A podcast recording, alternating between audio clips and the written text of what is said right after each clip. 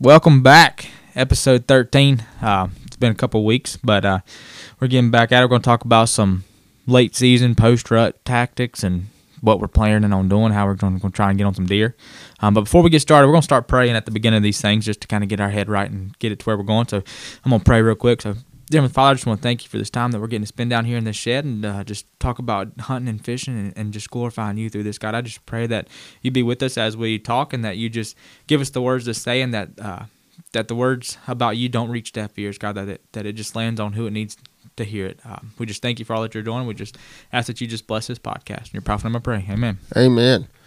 Yeah, back in the shed. That's right. Because we ain't been in here in a couple weeks, about and probably like a month. Yeah, it's It's been a been kind of cold. That isn't. It isn't that cold tonight, so that's why we're we're like, yeah, we need to get back in the shed. All right, so um, cam checks. I don't have much going on my on my cameras right now. I haven't checked them in about a week. Well, I checked them I think Monday or Tuesday. Tuesday, I think it was. And I had some six pointers. Maybe it was Thursday. I checked them. Whatever it was, I had a couple six pointers, a couple small spikes, um, quite a few does coming to my corn piles. I've kind of just tried to stay out of the woods. I hadn't hunted much the past two weeks. I went once on last Sunday, so a week ago um, and sat in the stand that's close by my house and saw two button bucks and a doe. But that that's all. I don't have much going on right now on cameras, but this is usually about the week that I'll start picking up some different bucks again. Um, and you know, anytime throughout December, I'll get a bunch of random one timers come through there. And I've uh, I found some tactics too that I've, I think are going to help me in the late season, which we'll get into that later. But I found a piece of the property that I've never really hunted. I've only used it basically as access to the stand, but I haven't been using it this year for that. And I think it's going to be real good actually for uh, getting on a buck this time of year. So, but what you got going on? Uh, I literally have the exact same bucks that I've been having for the last few weeks. Um, which I'm not complaining about it.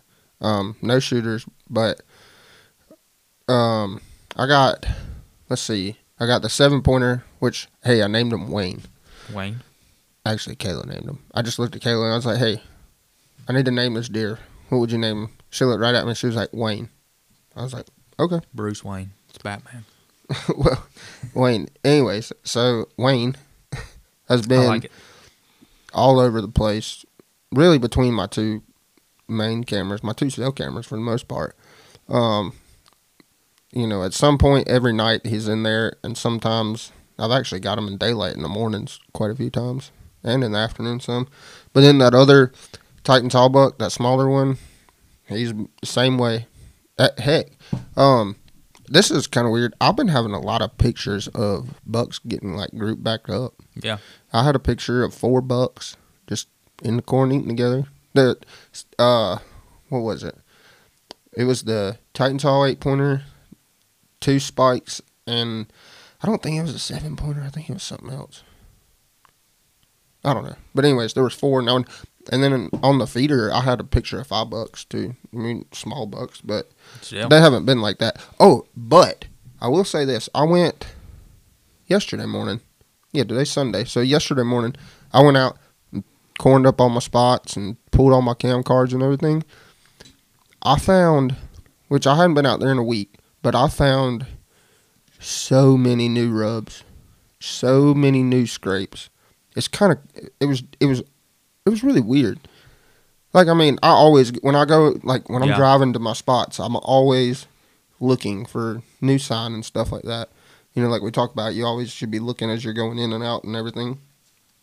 And I found like it was just constantly. I had Berkeley with me, and I was like, Berkeley, look at that rub. And like you'd literally go like just a little bit farther down the path, and I'd be like, look, there's another new rub. We found a like su- a couple of like super fresh uh, scrapes and stuff. Have you checked that. This is off, a little off topic, but have you checked that uh, camera we put up on that scrape? Yep. Anything? Oh yeah, they're using it like crazy. What what what's using it? The seven pointer was in there. It's it's weird. It was like just different bucks, which I left in there for a week. Which I was gonna grab the camera off of it and move it, but I was like, no, I'll just grab the card, see what's on it, and then. The But side. since I mean, there was probably in a week there was probably a hundred pictures on it at least. that's not bad. I mean, there was a lot of there was a lot of does that would come up and, and sniff on the scrape and stuff. you know. Have they reopened? Like, have they kept it open? Oh, there was a few pictures of them Scraping. scraping and stuff. That's pretty awesome. But That's I cool. didn't check that camera Saturday. I left that one alone. So that was oh, I haven't checked it in a week. I checked it the day we were supposed to go in. Yeah, I think we need to do a set there. Uh, some sort of find a way to do a set. Oh I'll yeah, because every time when it. I come out of the like from the box stand out, there's always deer in that back corner of the field. Yeah. But anyways, I found a whole lot of fresh sign. It was like post rut, I mean pre rut all Yeah. over again. It was crazy. Which, I mean, the second I put that in quotations. The second rut is kind of kicking in.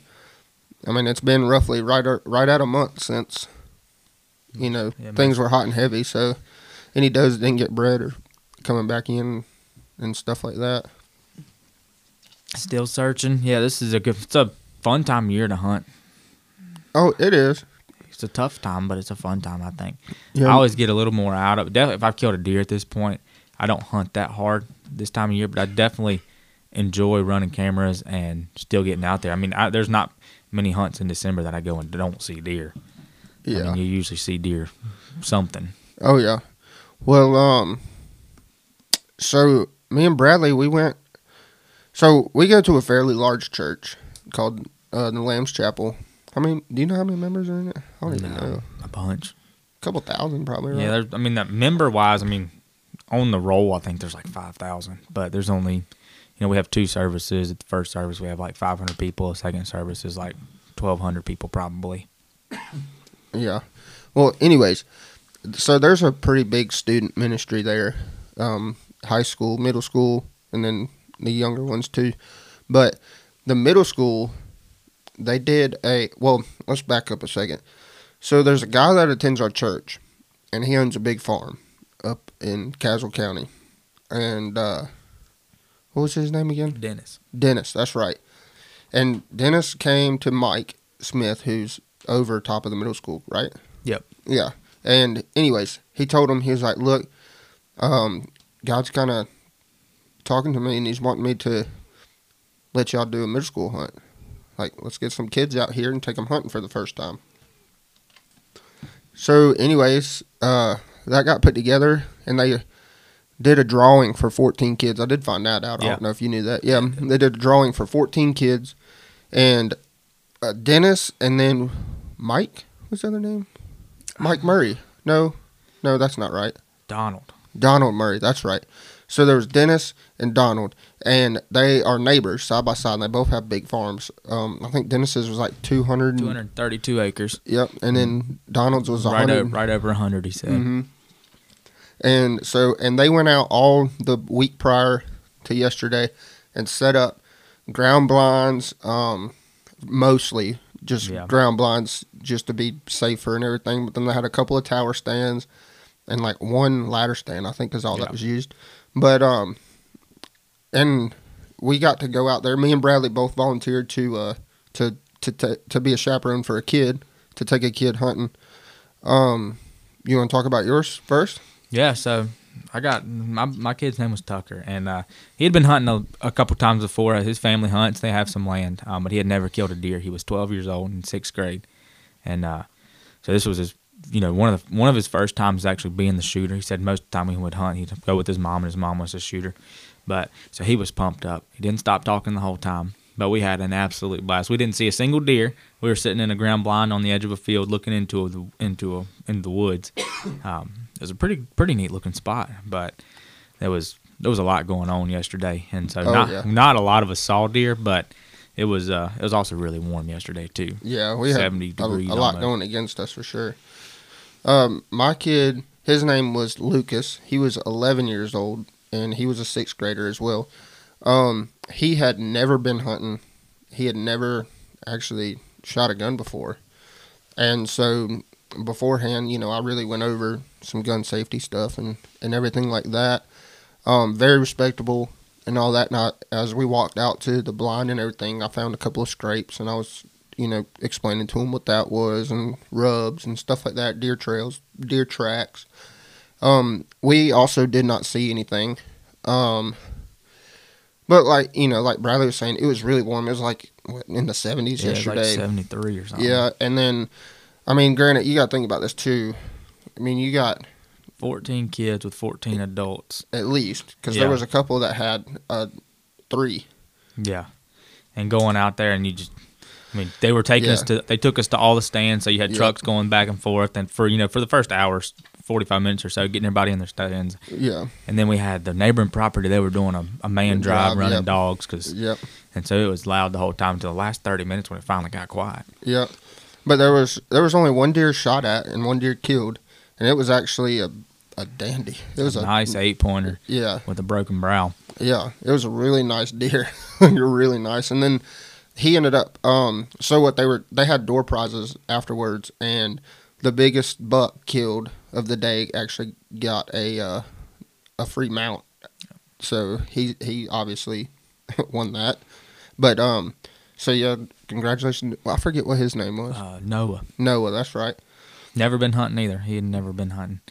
Him and his dad were sitting together. I think. Yep. So it was a really cool event. Oh And yeah. They said they're going to try and do it annually, do it again next year. They're going to try and do it on Youth Day next year, and then Mhm. also try and do one in December as well. So that that'll be something to look forward to, and Yep. I'm, I'm excited about it. Oh yeah, and it was a beautiful piece of Yeah. property. Like I was sitting there like, man, And they had food ready for us. We come out of Oh, the yeah. blind, and they had cooked up some deer tenderloin, deer hams, and then they had cooked up some quail, pheasant, and dove, yep, and then a whole bunch of fixings with them. And Crappie? crappie, yep. Yep. But it was some dang good food that they Yeah, had prepared while we were all sitting out there. In good the fellowship. I really enjoyed sitting and just talking. You know, we just sat in the blind and kind of whispered and and talked, and you know, I wanted to not necessarily make like a dramatic impact, but at the same time make an impact as a, you know, I didn't want to just sit there. Yeah. You know what I'm saying? Just sit there and Well, you ain't, there's a, it's hard to sit there with just a middle schooler anyway. So Oh, definitely with the one I had, he he talked a lot, which was good. I mean, I'm I'm the type of person when I go deer hunting, I talk a lot anyways. Like I would not loud enough to usually impact not deer hunting, but I'm I like going with people for the reason of building camaraderie and building friendships out there in the woods. It's just one of the best places to to be make those memories. And so that was a lot of fun doing that with Tucker. I got to know all about this kid and yeah, all about his life, and it was really really neat. Yeah, and that was the thing with Lucas too. I got I got to, you know, just kind of dive into his life and just find out what he was about and what he liked to do and and all that stuff. I re- I really really enjoyed it. Um, I was a little nervous at, Yeah, You I know, earlier in the week because I was just like, man, you're about to, you know, take 14 middle schoolers hunting that I've possibly never been before, but it was done very very well. I was very pleased with how safe it actually was. Yeah, it was it was good. They they put it they put it on really really well. I was impressed by that, and I really enjoyed too getting to talk like definitely since doing this podcast and you know really it makes you think about hunting and from a different aspect of and not necessarily in a point of trying to teach it but just trying to think through what we do and why we do what we do. Mm-hmm. And so sitting out there in the blind i was talking to tucker the whole time about you know just telling him the ins and outs of what I knew about hunting and, and what I'd learned this year and stuff. And that was really neat to just try and impart some of that wisdom to somebody that's 12 years old. Because if I'd have had somebody like that that was giving me all of that stuff when I was 12, I'd probably be a lot better deer hunter than I am right now. Oh yeah, absolutely. Well, um, I will say this: um, if y'all are local to the area and y'all would be willing to um, probably volunteer next year, because I, I, you know, taking the kids, also preparing the food, Yeah. and or just helping out in general, um, I'm sure Mike would probably really appreciate that. Um, so um, we'll talk about it again before it happens next year, and all that stuff, and maybe get y'all some more info on that. But um, well, Bradley, you got a Christmas present already, didn't you? I did. So my wife surprised. She didn't really surprise me. She surprised me with the thought of wanting to get me a new bow, and I was like, she, like she told me she was going to get me something and it was expensive, and I was like, well, what is it? I was like, I don't want you to go spend eight hundred dollars if I don't want it or need it. And she was like, well, I was thinking about getting you a new bow, and I was He's like, oh, I need that. yeah, definitely. I've been wanting a new bow for a while. I mean, the bow I've been shooting was a 2013 Hoyt um, Spyder, and I don't want to hear it. it was a it was a great bow, and I loved it. And I didn't need a new bow, um, but I, for you know, I'm the type of guy I'm really big into archery, um, in the sense of just like The ins and outs. yeah, of the ins and outs of like I'm not a guy that's going to collect a whole lot of guns in my life. There's two things that I really enjoy like the gear side of things, and it's archery and knives. Mhm. And so like I don't have a whole lot of bows because they're expensive as butt to own or to buy. Mhm. But when I get one, like I just love, you know, I'll sit there and work on my bow all year long, just trying different things see what works the best and stuff. Yeah. And so when she said that, I was like, yeah.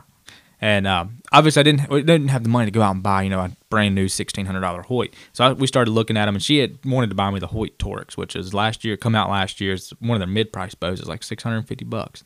And so I went and shot it, and we bought it, and it is a sweet shooting little bow. Yeah. And Well, you know, I'll, I'll say this: you are a really good shot with a bow. That's one thing that I tell a lot of people when I get to talking about bow hunting. I'll be like, dude, my brother-in-law, he straight will uh, stack arrows.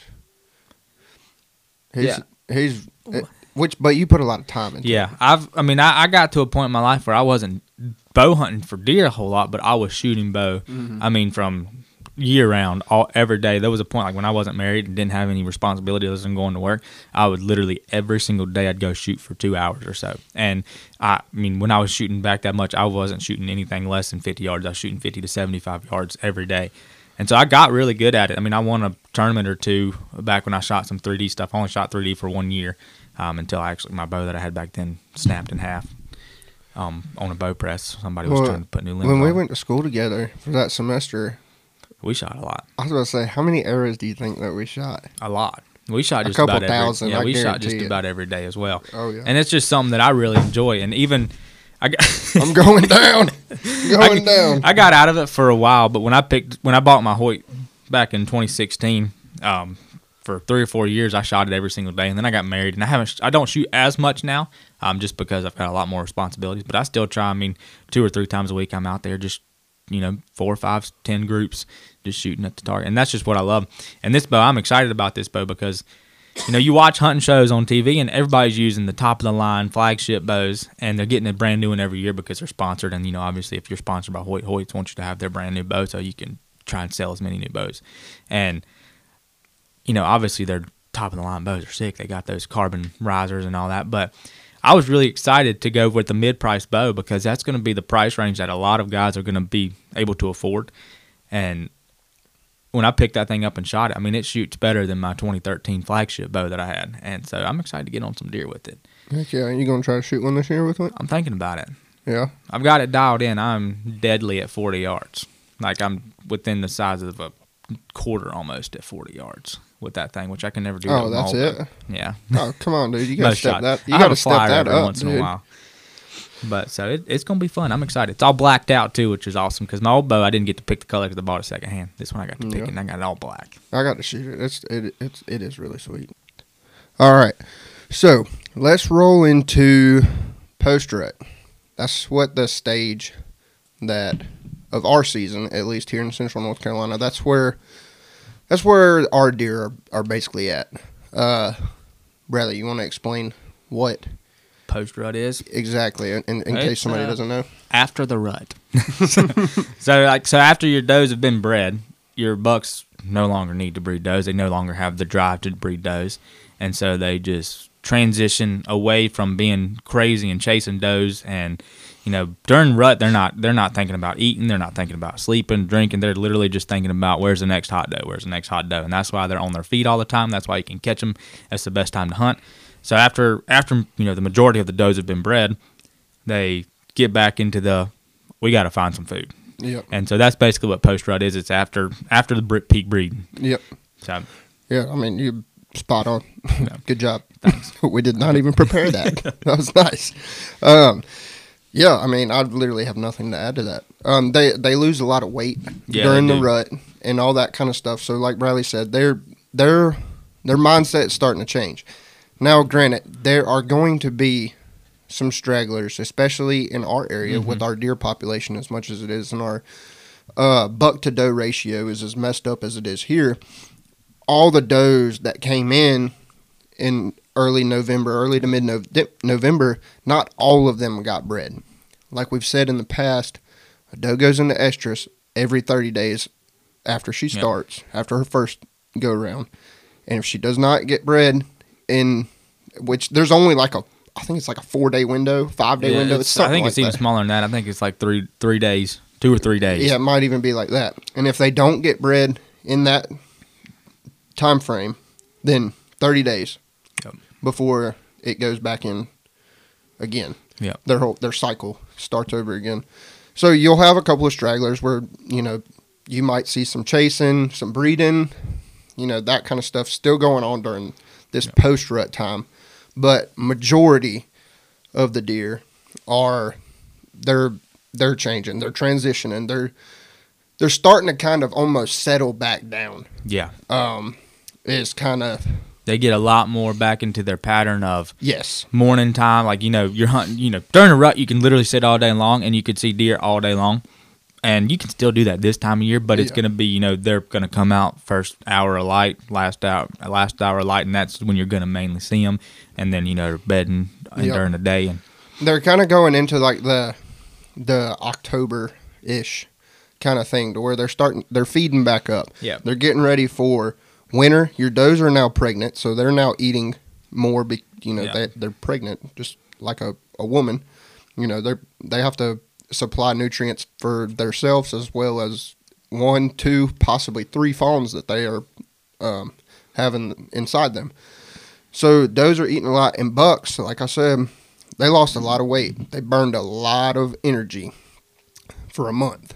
So they're starting to be like, okay, I got to go find some food. Gotta get some food. Yep, and which another thing is, and and that's why I think that my cam checks haven't changed as far as my deer, because they're, they're kind of at that stage right now. So they figured out there's food there. I got everything I Yeah. need. I'm cool here. Not really that many people are bothering me. Don't need to move.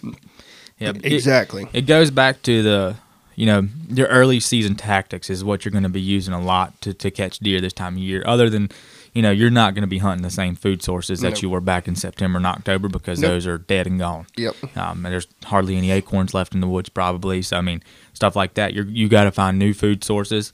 But Green. yeah, anything. I mean, Green. we talk about that a lot. Green is what where you want to be any time of year, anyways. But definitely this time of year because it's going to have the most nutrients. Oh yeah. Um, you know, that's why a lot of people plant um like late season food plots. It's for this exact time Yep. because all your crops are picked and gone. Um, all your leaves on your trees have now uh, fallen off. You know, they're they've done changed colors, fallen off. Um, so you the, the green, you need green. Yeah. You know, people are planting uh, all kinds of different stuff. You know a lot more of like what kind of food plot and stuff. I know you've Yeah, been I- actually looking into that. I haven't stuff lately. researched it a whole lot here lately, but I mean, there's uh, to be honest with you, you, you caught me at a time where my mind was blank and I wasn't. Well, I know you know different grasses Yeah, a lot like, of like, rise, I think, and Yeah. stuff like that that grow. grass is going to be colder. a big thing, anyways. Yes. because that I mean, there's not going to be a lot, a lot of food sources. I mean, there are quite a few if you really research it that stay green, you know, Mhm. through December. But you know, if you're not planting anything and you have a green grassy field on your property, they're going to be hitting it. Yep. Well, see, because my cut cornfield, there's nothing in it Yeah, except for my feeder, yeah, and so I haven't really cared to be hunting there Yeah. because I'm like, yeah, I, I do usually end up seeing a couple of deer, yep, yep. but they're not like the deer aren't coming from their bedding areas to say, hey, we need to go to that field because Yeah. there's food there. The ones that I catch at the feeder on camera, I think, are passing through Yeah. And stuff like that. You're catching them on your small field, which is you know Yes. a, it's got it's a grassy field, and you're catching them in your little pine thicket area, which has Yep. got grass lane- Yep. lanes in it. And exactly. it's just going to be where there's a little bit more green, and that's where they want us to tend to be at. Well, so me and Berkeley we hunted this evening, and we seen four does total, and I had two little ones in the eh, actually in the corn, which my corn pile is in my lane, and um, there was two in the corn, and this other doe come out, and she actually fed in the grass and never. Like her picture never got taken because Yeah. she never came up to the corn. Yeah. She fed around in the grass and stuff like that. The other doe came up downwind of us and ended up smelling us and running off. But um, but yeah, one of those doe never Never came. That's Yeah. that's when I hunted Sunday. That's one thing. Corn piles this time of year they work. Deer will feed at them, but they Oh, don't yeah. work as effective as early season. Yeah. Um, because in my opinion, pressure. Deer Yeah. have been on a corn pile That's all true. year long. They're getting shot at over a corn pile, and so like I hunted last Sunday. I saw two two button bucks, two fawns, come out of my pine thicket and went straight to my corn pile and fed in corn. Their mama doe literally stood at the edge of the pines, watched them for 30 minutes. They turned around, stopped eating corn, went back up to her, and she they turned and went the other way. She never Yeah. came to the corn. They just don't care to be around that corn. Definitely Yeah. the bigger, mature deer, and you'll have some bucks still feeding you. You're not. I think I think my corn piles aren't necessarily there right now for to try to get to kill something. It's more or less to keep the deer around, yeah, to give the them something around, there, Take get pictures. get pictures Yeah. exactly. 'Cause they'll eat a corn pile in the dark. Yeah, I mean, like, exactly. all the That's was pic- a lot, a lot of the good night. pictures of does and bucks I'm getting is at nighttime. Oh yeah, mine too. Same, same thing. Um. So, well, here you go. How how would you? Well, have you changed setups? I know you've kind of slowed down just because all that stuff, which I have too, Yeah. because I don't really have a shooter on camera. Same as same as you. So I, I haven't changed my setups yet. Um, other than I've started putting corn out at my my stand that's closer to the house, just because this time of year I really like to hunt up close by the house, just because I think the deer use that as a travel corridor very well. Um, Mm. They use the river bot, the creek bottom just as much too, but it's just easier for me to get in and out and go hunt for an hour and a half on Well, the afternoon. okay. Here here you go. Here's a way to to get you to break into it. If you ended up getting a shooter on camera regularly, What are my tactics? Yeah, I was about. what to get- would you, what would you do then? So on my property, I've explained this before. We got my neighbor's house, which is if you're looking at my house from the road, he's on my right.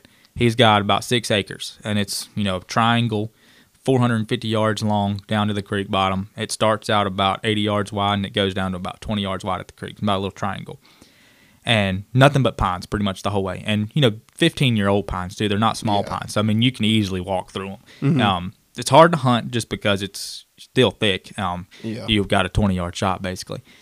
And then once you get past the pines, you get real thick stuff, which is where the, my blind was in bow season. And they lay a bunch of rubs. Um, it's a bunch of little cedar trees, a bunch of just little saplings, and the deer coming off the neighbor's property through that, and then getting you know into the big hardwoods, which is on the left side of this guy's property, which I also So it's a big transition Yeah. line. and so my setup, and I, I realized this the other day when I was hunting last Sunday that that doe and the fawn came out of the pines.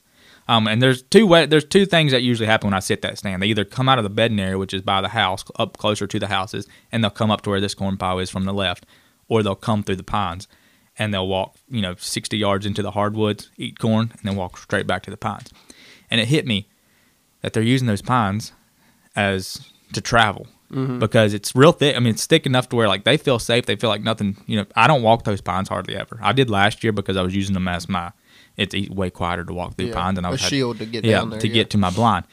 This year, I decided I wasn't going to do that. I was just going to continue. I was just going to walk the same trail that I put my you know ride my four wheeler on to go down in there, and so I've been doing that this year. So I haven't hardly stepped foot in those pines. And it made me think, you know, that doe never came out of those pines. She literally stood at the edge of the mm. pines the whole time. So, and three years ago, when I first got permission, the only per- property I had to hunt was where the pines were. I didn't hunt a lot because I couldn't figure out the setup to hunt that. Yeah. And so I got to thinking this time of year when the deer have been pressured as much as they've been pressured, definitely around where I hunt, and there's you know five or six guys that hunt within a half a mile radius of me. They want to find somewhere that they can travel and cover. Is my thought. And so if I get a new buck, they're going to be using like they always use the pines anyways. Yeah. Um, throughout the whole year, but I really think this time of year they're using those pines to get to and from their bedding and to the food sources and because reason behind that when I only had that guy's property to hunt, I ran three cameras on six acres I remember that. and it in was a straight line. in a straight down. line all the way down to the creek, and every single pick camera picked up different deer, and all of them were picking up good bucks. All Yeah. and all it was was all, only month I got it was in December because it was I remember I just that. moved in to that house, and it was bucks all year long. I mean all December long through this. Well now I'm I mean I've got my camera over my corn piles and I got one over a scrape.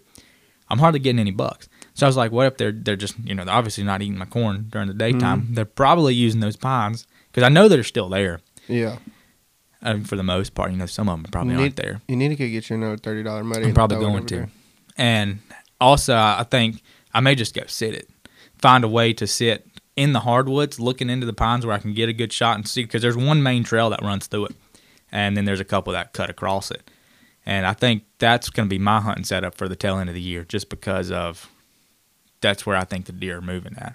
I like it. I They're like going to be in lot. that cover, I like and, it a and it's lot. not being pressured. Yeah. So mine is a little bit different. Um, if I started getting a buck, uh, now granted, this is a complete different situation. You know, I'm running seven cameras. So if I'm getting a buck that's showing up on one or two or three cameras regularly, and I can kind of figure out where he might be bedding. I can definitely figure out what he's traveling. So mm-hmm. that's something that I've started to put together later down this road of this year is through my cameras is if I get a picture, especially between my two cell cameras, if I get a picture of a deer on one camera and then 20 minutes later across the farm, I get a picture of the same buck. I'm, I'm sitting there going, I, be- I bet he traveled, you know, the ridge line straight back across to get over there that quick. Yeah. or you know and then i try to remember what you know what day it was or whatever or, go, or i can go back and look. And if i pick him up like in the front field i'll be like okay he literally made a half moon shape and swerved right around. He went from there to up there and back down. So like that's kind of something i've been doing. So if i do get a shooter a, like a big deer on camera i'm going to really put the pieces together as much as I can with the trail camera without going in there. I'm gonna get as much as Yeah. I can. Figure out possibly where he might be bedding. That is one thing that is great about a cell camera, I think, Yeah. is that if he comes in there, let's say at seven o'clock in the morning, you don't get him on any of the other cameras or nothing like that. He's not far. So then you start thinking, okay, I wonder if he's bedding there, there, there. So then all of a sudden that afternoon you get him on this camera. So you're like, he must have went and bedded here. You get what I'm saying? Because otherwise, if he bedded on this side, you he probably would have walked Hit back there through first. there and then went over there. But instead, he hit that one first. So I would try to figure out where he's bedding and g- figure out a game plan to probably get close to his bedding Bedding. um, and cut him off before he gets to food. Because again, now we are getting, I or at least I am, I am getting some daylight pictures of, of some of these bucks. Yeah. I'm getting a couple. You know, but you know the majority of these pictures are at night, Yeah. and that's another thing too. What Man, mine, mine are right after dark, right after, Yeah. right after tail Well, end. for instance, you know, me and Berkeley hunted the one stand and Dad hunted the field this evening, and before I got home, the seven pointer was in the little field, Yeah. which we didn't hunt there tonight Yeah. in the little field, but he was in the little field before I even got home. Right after shooting. Mm-hmm. It was only in there too for like four pictures. Yeah. about four pictures or so. So uh, you know, it, he was in and out of there real quick.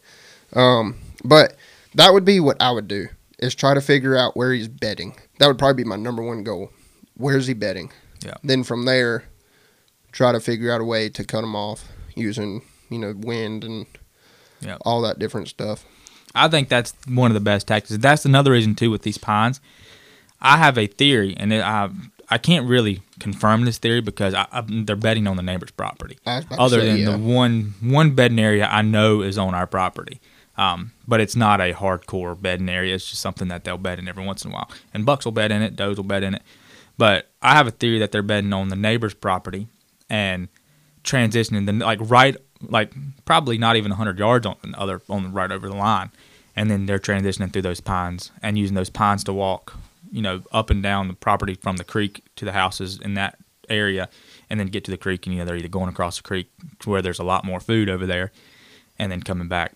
And so that's my reason for also getting in those pines is because I think that's where I'm going to catch one moving to and from the bedding because that's that's going to be your where you're going to catch them. You, you kind of go back to your hunting tactics that you used during the October lull.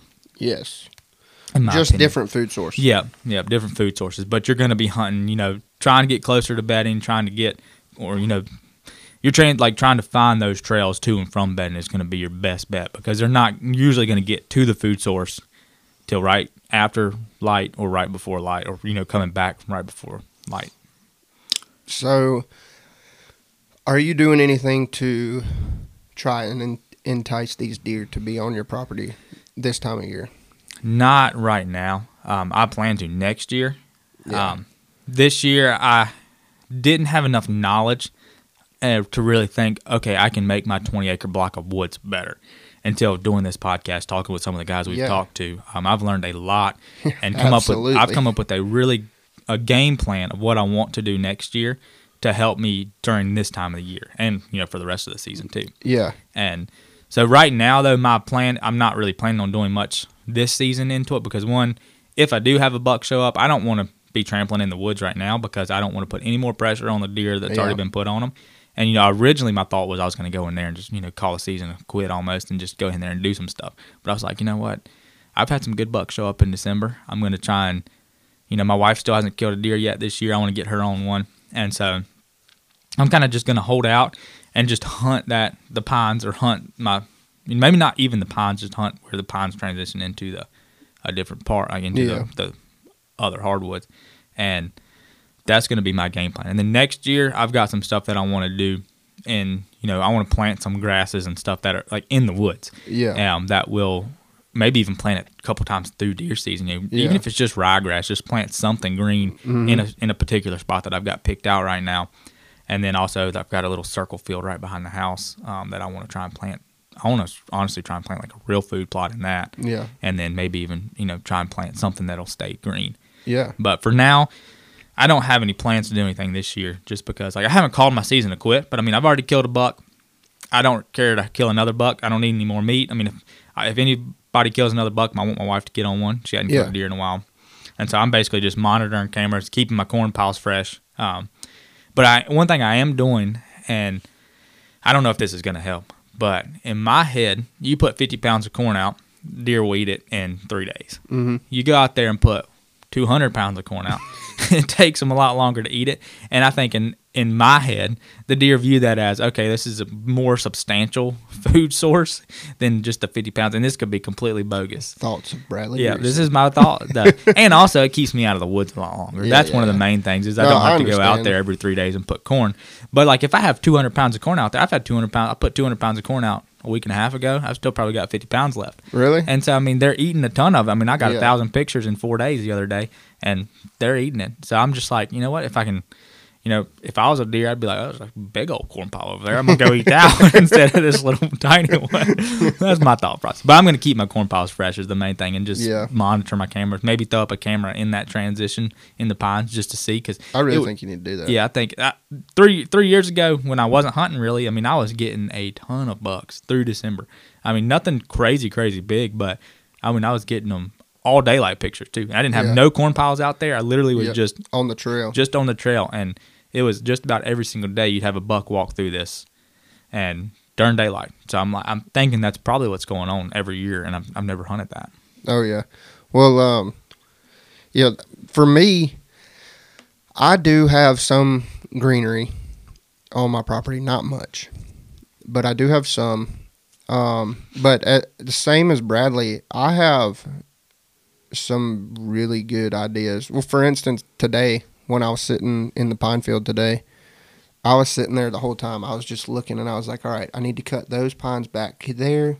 I want to plant down through here. I want to do this." Like that's what I was Yeah. doing while I was sitting in the deer stand. Is I was planning. So when I go out there, I don't really have to stand there and look for thirty minutes. I done sat there for two and a half hours today looking at it, Yeah. figuring out what I wanted to do. But um, next year, like and again, like Bradley said, I've learned so much, so much, just from doing this podcast. Um, that I have some ideas, some goals, and some plans for next year.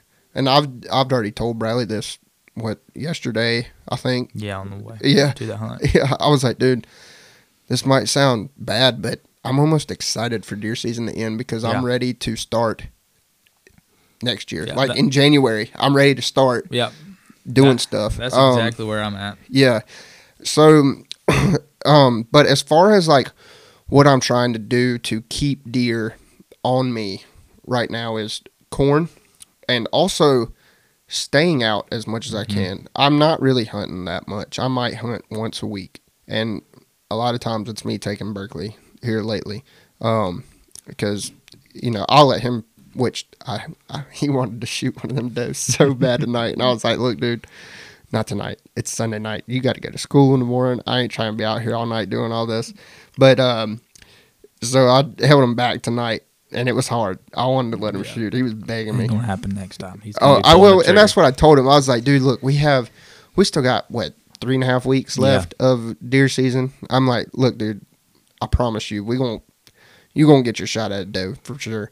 But um, uh, them two bigger bucks that I got on camera, that seven and that uh, Titan Tall, Wayne Titan Tall two. That's what I call him, TT two. But um, he uh, I kind of want him to shoot one of them Yeah. and they're showing up pretty regular. So I think it's just a matter of time, and we're gonna be sitting there, and, and they're gonna walk out. But um, but you know, I'm trying to stay out as much as I can. I, you know, putting out corn once a week. I might have Dad run out there if like I know for a fact me and Berkeley are going on Saturday or something like that. I might have Dad run out there in the middle of the week and throw me out a cup, just you know a bag Yeah. at at the two spots. But um, you know, I'm just really excited for next year. You know, I I want to I do want to keep those deer there. Yeah. So it, it- I don't want to, which is part of the reason why I'm still putting out corn. Because to be honest with you, if if I didn't have anything that I even cared to have next year, I don't even know if I'd put out corn right now. Yeah. I might would just run cameras, but I really want. If Berkeley doesn't shoot Wayne and TT two, then like I want them to be there next year. Yeah. So I'm trying to keep them And they've been around the whole season. all season. They ain't left. all season. The seven pointer showed up like maybe the beginning of October. Yeah. You know, but the other one has They been in and out early. the whole time.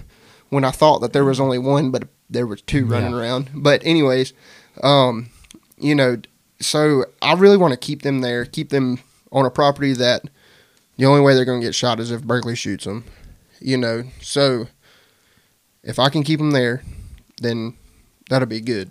You know, but I don't know. I'm also so here's another thing though too. Um, I was all about like I need to shoot some does. I've always been like always tried to kill a couple does off your property, you know, just to kind of keep the blood cycle rolling and all that stuff, you know. But this year, which I actually talked to Matt Peterson about this last week, I I asked him, um, I have an abundance of bucks, small bucks too. You know, obviously, because I don't even have a shooter on camera, but there is a lot. Like, I guarantee you, let's just say I have a week full of pictures, and there's, let's say, 1,500 to 1,800 pictures in a week. All right. On out of those 1,800 pictures, I guarantee you, 1,200 of them are pictures of bucks. And, and they're all the same bucks that I, I've been Yeah. seeing for a month now, you know, which is good. I'm not complaining about this, but I was like, Matt, I don't know, like, what should I do? And he said, nothing. He was like, you are, you actually have what you want, even though there's no shooters there, but you actually have what you want. And I was like, okay. I was like, so I don't need to shoot any does. He was like, I wouldn't. He's like, he's like, you could. I mean, it's not gonna like kill you if you did, but he's like, he said that bucks. What do you say? Thirty percent more chance. I think it was Yeah. 30 more percent chance that a buck will die from something other than a hunter than a doe. Okay, so let me, that probably, the words probably did not really make sense. So a buck versus a doe. A doe, only predator they they really got of dying is disease, old age, coyote, maybe, I don't really Cars. cars, and a hunter. A buck, they got all of those, but they're more suscep- su- I can't say that word. Susceptible. Yeah, to disease because they travel more. They're running around a whole lot more, especially through the month of November. They run their immune system down too with Ex- how much they run. Exactly. So they they have a, a greater chance of catching a disease or some sort of sickness greater chance of getting shot by a hunter. Since they're traveling more, they're probably crossing more roads. Yep. And then on top of all that, they're fighting. They're running around like crazy with other things on their mind. They're just draining their bodies down to no end. Excuse me. Way more than a doe. So, like he was saying, that is a good thing because you're likely going to have a one or two bucks probably die from something other than a hunter. And I was like, huh, I never really thought about it like that, but that is that makes perfect sense. And so I was like, okay. So I'm excited. He was like, you just need to keep them there. And I was like, okay, all right. Which is great because that's where my mindset has been for the last probably two weeks, probably. Yeah. Honestly, probably since the last podcast, I've I've kind of transitioned over to. I mean, don't get me wrong. If a shooter shows up, I'm going hunting after him. Yeah. You know, but you know, or I, I actually I might would even let my dad try to get on him. Yeah. Probably depend on how big it was. but you know, um, just there's just a lot. I have a lot of future stuff that Yeah. I'm really excited. Yeah, for. that's where I'm at. I mean, I don't have, I don't expect a shooter to show up at my property because, I mean, I, I might if I put a camera up in those pines, I might start seeing some bucks that I hadn't been seeing. Uh, but the thing about hunting a block of woods and a small parcel like I've got, this time of year is really tough to hunt because I don't have anything that the deer want to eat on my property. Um, you know they'll they'll eat branches, they'll eat random things throughout the woods, but it's not like something that's really drawing in the deer. As opposed to like you have a couple green fields and you have some things that are gonna want that'll hold deer a little better. And so I'm not in like expecting a whole lot to happen for the last month of the season. Now anything could, and you always got to be ready for it. But my mindset is let's keep the bucks alive, keep the ones I do got showing up, and that's the other thing too is I don't have a lot of the bucks that I had. You know, I had I had the problem you had early. Yeah, now I had that early did. season. You're right. I mean, I have I would get thirty different bucks on camera in a week and four does, and all of those deer have basically disappeared other than like two spikes, a four pointer, and two six pointers, and they're coming in consistently, um, which is still good for a twenty acre Mm. So piece. they've kind of calmed down and they've kind of called Yeah. that area home. Yeah, and so I'm not really uh, expecting a shooter, but I want to hold those deer that I do have, and also like those deer that I had early season this year. You know, there's a good chance that some of them are still alive, um, because you know on a 20 acre piece. It's not big enough for them to like. Definitely this time of year, I, I believe their core range really shrinks this time of year. They Oh, yeah. they get they find what they need and they stay in that area. And since I don't have, I'm missing a big piece of what they need, which is food Yeah. um, they're not going to call where I live home. And so that's why a lot of bucks, when they move out for rut and they go chasing does a mile down the road, they'll find somewhere else they need. But they usually come back towards, you know, my property. I haven't got a lot of deer that I could say, oh, yeah, that's that deer from last year. But I've got a couple from, you know, years past. I'm like, okay, yeah. And you, I get some of those bucks back early season next year. And so I'm kind of just, that's where my mindset is. Let's try and get my property for when early season hits next year. I've got the bucks I've got. And then also, the bucks that do, you know, come by that I was getting, you know, I'd have two weeks of pictures of them and then I'd never see them again. I want to have something in my property that will hold them next year. So, do you have any? What? Okay, let me hold on. Let me see how I want to word this kind of question for you. How are you? what are you doing?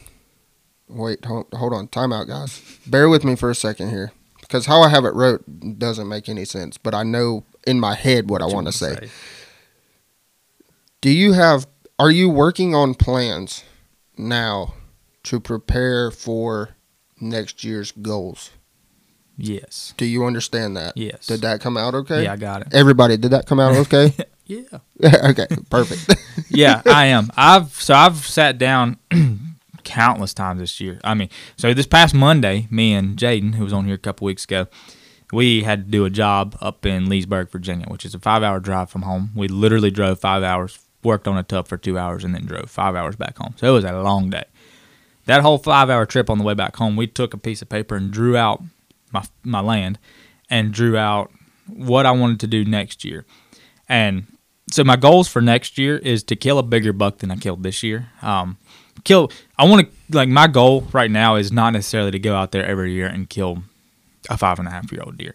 Um, mainly because I'm not there yet.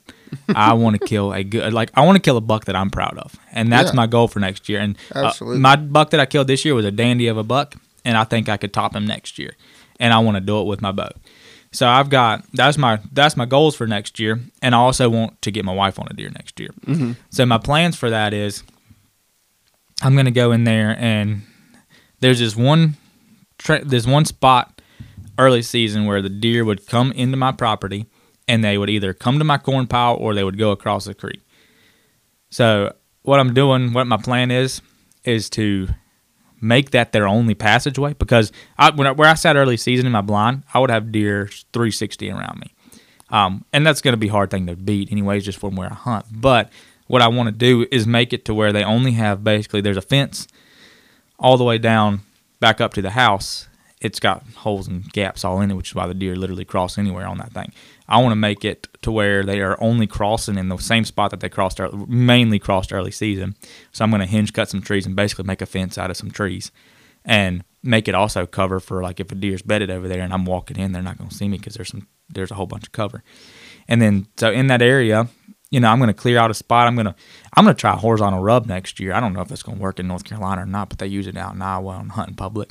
So I'm like, I'm going to put this, I'm going to make a horizontal rub and put it out there because the deer rub the heck out of my trees. I mean, I literally had 50 rubs in this Yeah. one area. So I'm like, if I just put a rubbing post out there that they can rub over and over again, might entice them to kind of ch- use it like a scrape. That's what they do Yeah.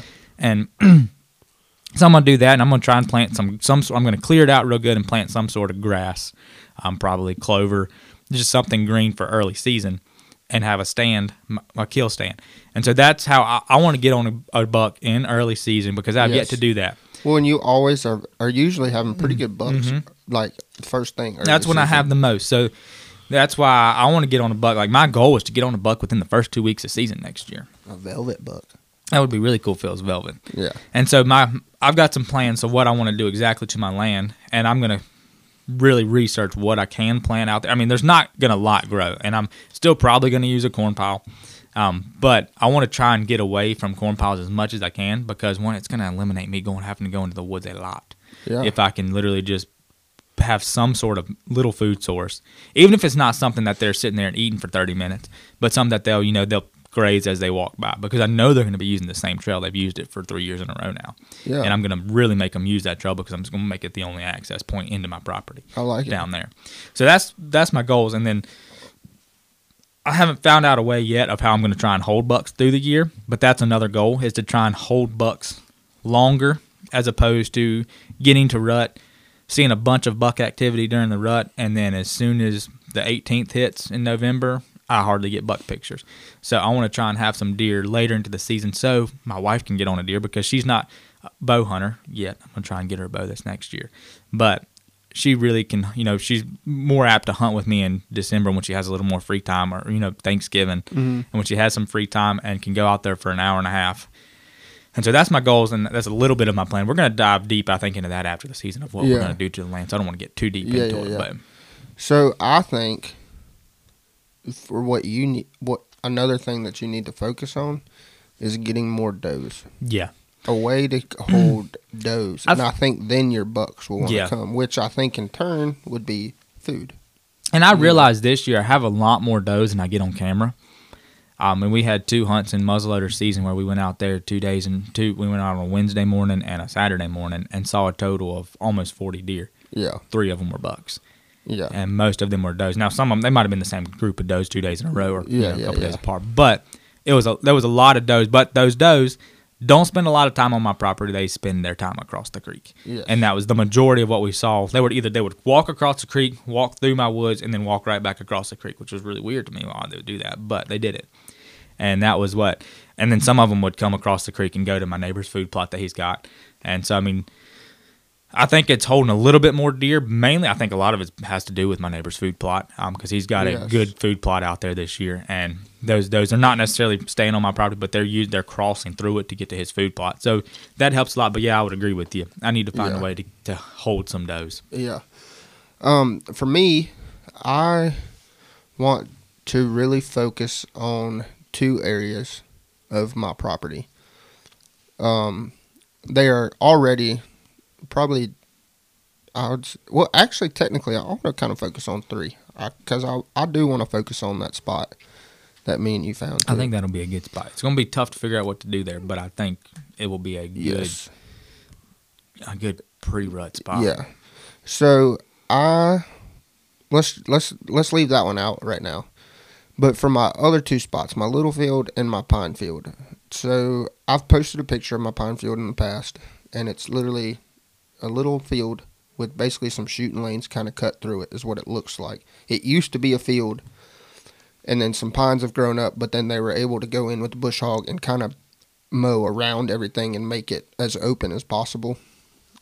Um, but I actually kind of like the pines in there. I was sitting there thinking about that today because it gives them a place to hide. They Mhm. feel like they're shielded. Yeah, you, know? got they basically a wall of pines Mhm. on each side, and then a mowed out cutover right between Yeah. where you can plant- plant a food, plant something or Yeah. whatever you do there. But I'd like to plant food plot, and then I've also been talking to Matt. Which, if you haven't seen or don't follow Matt Peterson, was that Peterson? Peterson Wildlife. Yeah, Peterson's Wildlife Management on Facebook. He posted back last week um, about different stuff to start getting ready to buy for next year to start doing your planting and stuff like that. And the main thing he was talking about is it's the time of year where you need to start planting your uh, trees. Um, and I called him and I asked him, you know, I want something that is going to produce fruit or you know something that's going to attract the deer um fairly quick from planting you know i don't necessarily want to buy an oak tree and plant it and be Wait 30 waiting years to 30 years to get a good acorn crop. But um and he mentioned to me um something pear. Ch- Chavis pear? I don't know. Some kind of pear tree that he sells. He has a whole list of trees and stuff that he sells that you can buy from him and all that stuff. Anyways, I'm going to get two and plant one in each field. Um, basically right in the middle of it. Mhm. Plant food plot around it and all that stuff. Um, I need to do a lot of trimming. I need. I want to get those set up to where those are going to really be my kill zones. Like those are going to be, which they already are Yeah, but I want to make them great. You know, Yeah, I like that. um, I also, I still have not. I want to cover every square inch of that property. Yeah. That was one Which thing me, I, yeah, I was going to mention to you. yeah, which because we've been talking about it. I literally want to go through after season, obviously, and walk every square inch that I possibly can, and I want to see. We need to do it right after deer season. Yeah. And I say we because I want you to come with me. I'll come. Um, because that way then we can see trails. We can see how they're getting from Still place to place. scrapes. Yeah, scrapes, rubs, all that stuff. So we can see which again, that is the great one of the best times. Which I think last draw actually mentioned that the best time to actually go and scout for next year is January. Yeah. Direct, well for us because it's directly after deer season. Yeah. Whenever your deer season ends, boom, go scouting, go walk, and um, not to mention do it a couple times, and you can even go during shed hunting time Yeah. and go find sheds and stuff like that too. And then you start doing it when it's turkey hunting. Yeah, yeah, exactly. But that's kind of, I know it's pretty. It doesn't seem like a lot, but it's going to be a lot of work. Which me and Bradley have finally figured out access to a tractor Yeah. um, with a couple of im- implements, so we are going to be able to use those. Um, probably definitely on my property. I don't know if we can get it down to yours I think we could. because it's a compact tractor. Yeah, it's a small tractor. It should work. We'll plow over some trees if we got to. Oh yeah. I can get my lawnmower through the woods. So I, I think if I can get the lawnmower with a 48 inch deck on there, you should be able to get the tractor in there. It's The only tractor's a little bit bigger than well, the, the implements are 48 inches. Are they? Yeah. Oh, okay. well, anyways, so that's kind of what I'm have really been on my mind lately. I think for your property, when I think you need to set up in like you need to have you a pre-rut setup in the woods. Yes, I agree, you- but you that's ha- my problem. Yeah, you don't you don't know know a spot well enough. Uh, you don't you know it well enough, but you need you haven't you know I guess looked over it, find like okay this is where they're using during pre rut because that that's one thing that I think makes my property so fun to hunt in er, late October, early November is it's woods and it's literally like if you watch any hunting show, what them guys are doing in late October, early November is they're hunting these ridge lines or hunting they're hunting in the hardwoods. the transitions. Yeah, and so if you can find you a spot like that, because you you could be on some good deer too. Dude, think about how many transitions you actually have on that little bitty a piece. bunch. You got the pine transition, the Yeah. oak transition, the ridge line transition, the creek transition. Where two The- creeks run together. Yeah, It's it's it's a it sets up as a really good deer hunting property, but it doesn't hold deer in December yet, but it will. oh yeah. So we have some really good goals. Um, What is your goals? You never really said your goals. You just said oh, okay, yeah, what yeah. you're yeah. doing. So as far as like my hunting goals, it's crazy. I, f- I don't feel like we should be talking about this already because deer season's not even over with yet. It's yet. always you gotta have goals. um, for next year, so far, my goal is I want to. I really, I think I even talked about this this year too, but I want to get a good deer on camera, and then I want to focus on that deer And get on it. and get on them. Yeah. Even if I get another buck in, you know, that's another shooter. I really want to focus on one deer Hunt one deer. and get on him and figure him out Yeah. and and do that. Which I think the stuff that I'm wanting to do is going to be able to help me. Yeah, I agree. I think that's a that's a good goal. That's that's kind of where I've tried to be the past two years. I haven't been as successful.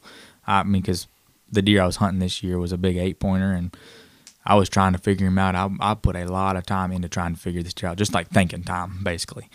Couldn't figure him out, and then he he left. He either got killed or he moved on. But I think that's I when it makes hunting fun. I think you hunted your, your property too much. I might have a little bit, but I didn't hunt all that much.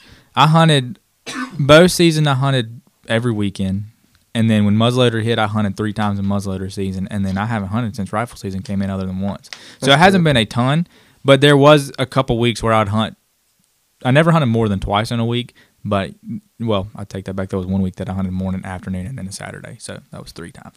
But it wasn't as terrible as I, as we hunted two years ago, Yeah. but it probably wasn't as effective as I could have, and Yeah. that's just uh, that's who I am part of the time. But Oh, that's another one thing that I want to do with my property is find some.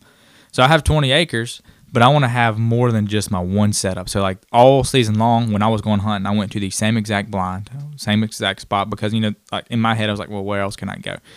I think I want to have two or three. Which I mean, I had my stand up by the house, but I wasn't putting corn out or anything like that. And didn't have a camera.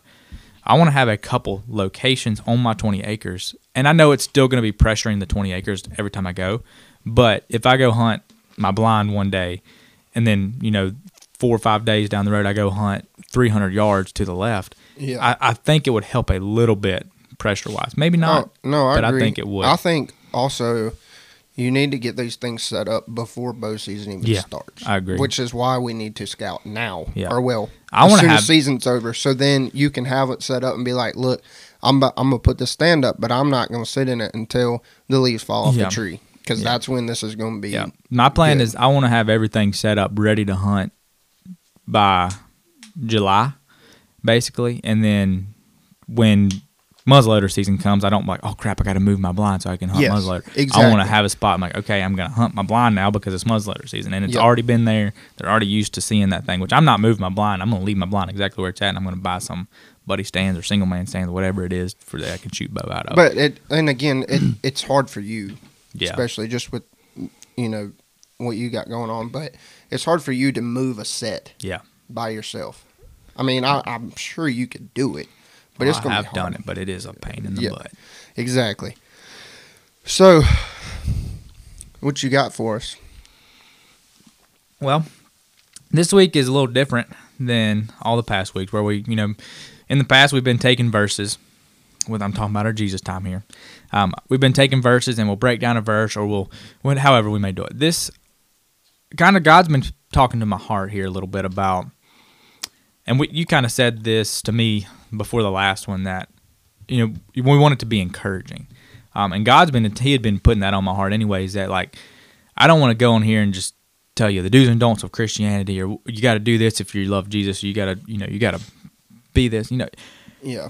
got to work it that out in your own mind. I think what I what we want to do and what we want to share with with our Jesus time on this is just encouraging words. And a, a lot of what we've said has been that. Oh, yeah. But I think we should do better. And so I think what we're going to start trying to do from here on out is not necessarily bring you a verse every week on this is what the Bible says, this is what you got to do with that, but more so what God is speaking to us in that moment. And that could be a verse, it could be a song lyric, uh, it could be whatever. And so this week, I'm going to just tell you what God's put on my heart, and hopefully it encourages you and helps you in your daily walk. And it may be something that you know you that God needs to speak to you as well.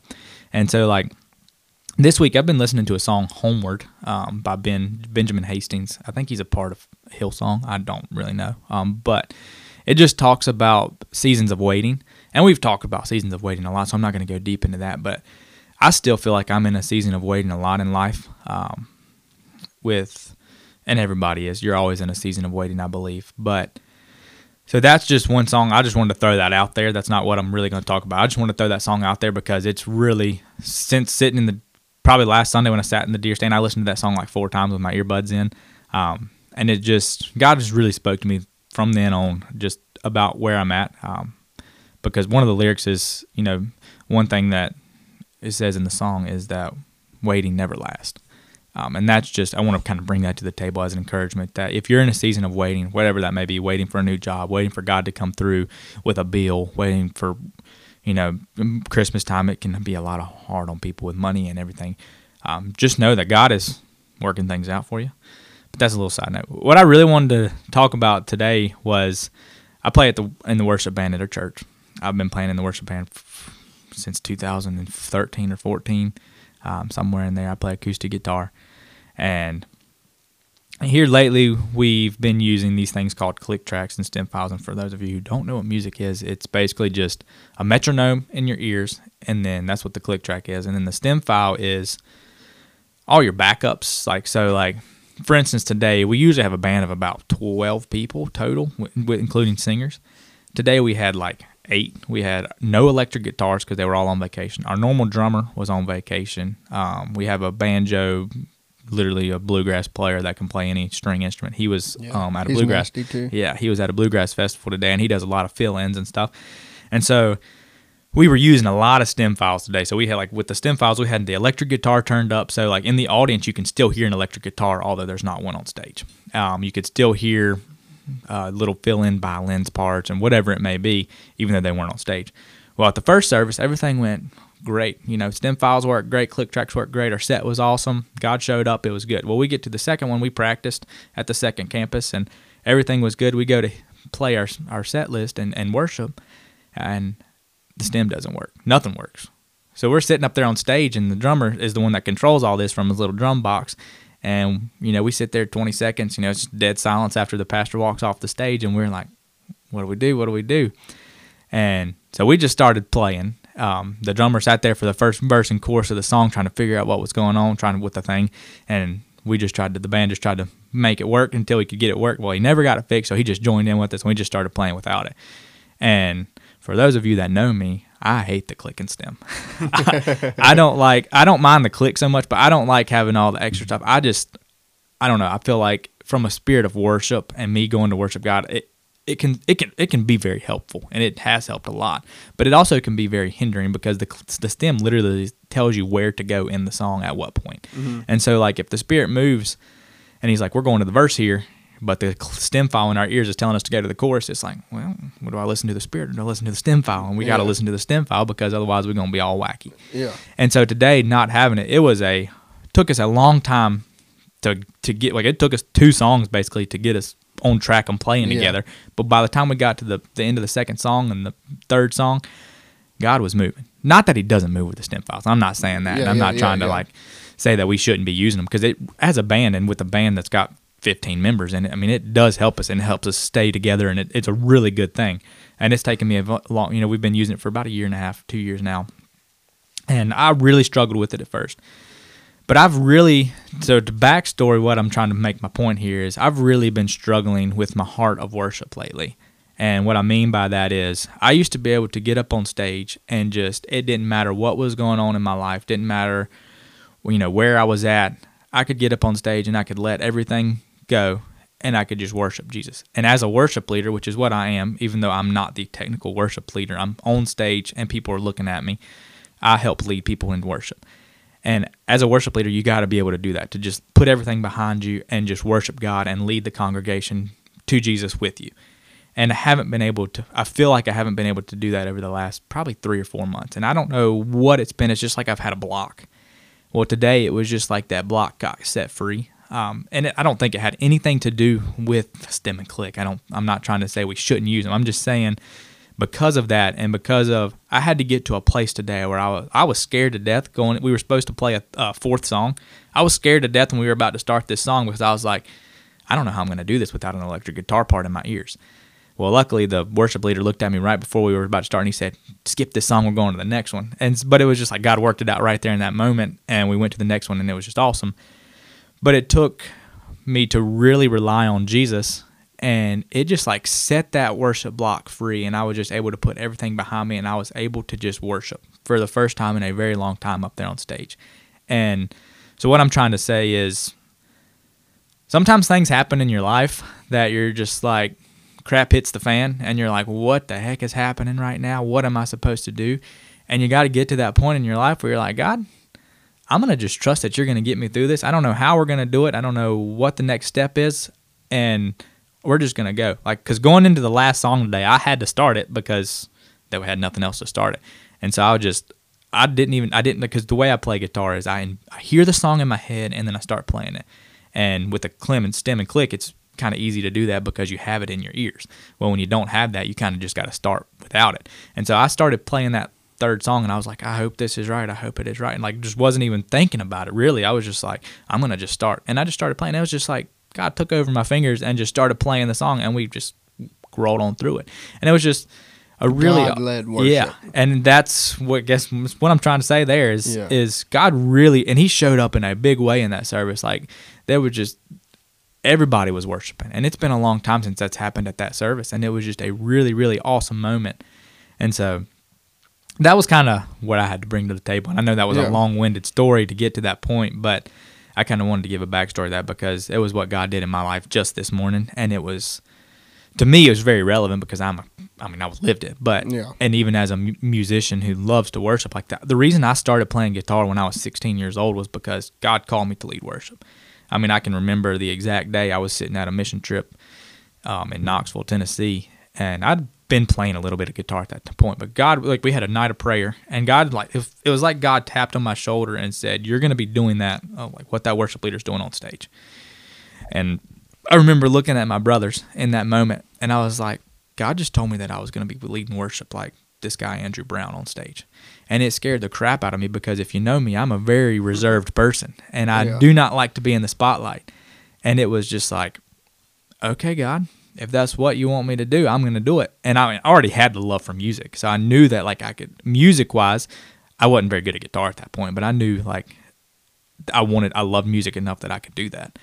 And over the years, I mean, you look at where I'm at now, I'm playing at a church that has a ton of members. And it just, like, was one of those moments, like, God just literally put me in that position. I didn't even have to work to get there. Yeah. And so you just remember what God is it's like. Sometimes you have to look back on where you came from and where you've been to be able to look forward to know that God is working. And if you go through any Bible story, I think that's a lot of times like what happened in the Bible. Like God works in your life and God is He's always working for you, and He is going to show up when the moment comes. When when the crap hits the fan and you need somebody to show up, God's going to be there, and Oh, you yeah. can trust that. Well, it's kind of funny because what I got to bring to the table actually kind of goes along with yours. Um, and when you were kind of telling me somewhat about it a little bit, I didn't really think, I wasn't sure how we were going to be able to, Put them you together. know, it's just going to be like two just random thoughts, but it's kind of funny. So, you know, like I kind of said earlier, you know, God kind of led the worship. Yeah. You know, you had to let Him just lead yeah. you know, for for all that to work out. So I had a devotional. Let's see what day it was. Thursday, um, and It is John eight twelve is the verse, and it says, Jesus spoke to the people once more and said, I am the light of the world. If you follow me, you won't have to walk in darkness because you will have the light that leads to life. So, I am scared of the dark. Me too. Therapy not, session. not in not in the house, Yeah, no. just outside. yeah. in the dark. Like walking to my deer stand scares me way. so bad. And I think most men, if they would really admit it, they probably all are. So, and the thing is, is I don't, I don't even know what I'm scared of. I think it's just because I don't know. I can't see You can't see what's around you. exactly. You have but no idea what's there. you put that flashlight in my hand, It's good to go. I'm, I can get to my deer stand at least. Yeah. And once I get my deer stand, I'm golden. But it, and you know, you hear people talk about all the time. Yeah, you shouldn't. You need to walk with a red light. You need to not use a flashlight. If you cannot use a flashlight, that's the way to go. Well, I'm here to tell you, I'm going to use a flashlight. Give me the biggest spotlight And- you got. Yeah, and so that's what kind of it it ties into like this verse is like that flashlight leads me to where I need to get to in the darkness of the woods when I am scared. Mm-hmm. Okay, like scared. Like I'm talking about I have I don't care if it's rifle season, bow season, I have my pistol loaded and ready to go in my hand like I am ready. Okay? And like that's how I walk to my deer stand. And once I get to my deer stand, I hurry as up there fast as I you can, because at that point I can't hold the light. but you know, that light leads me there in a time of darkness when I am scared, which is exactly I am the light of the world. If you follow me, you won't have to walk in darkness because you will have the light that leads to life.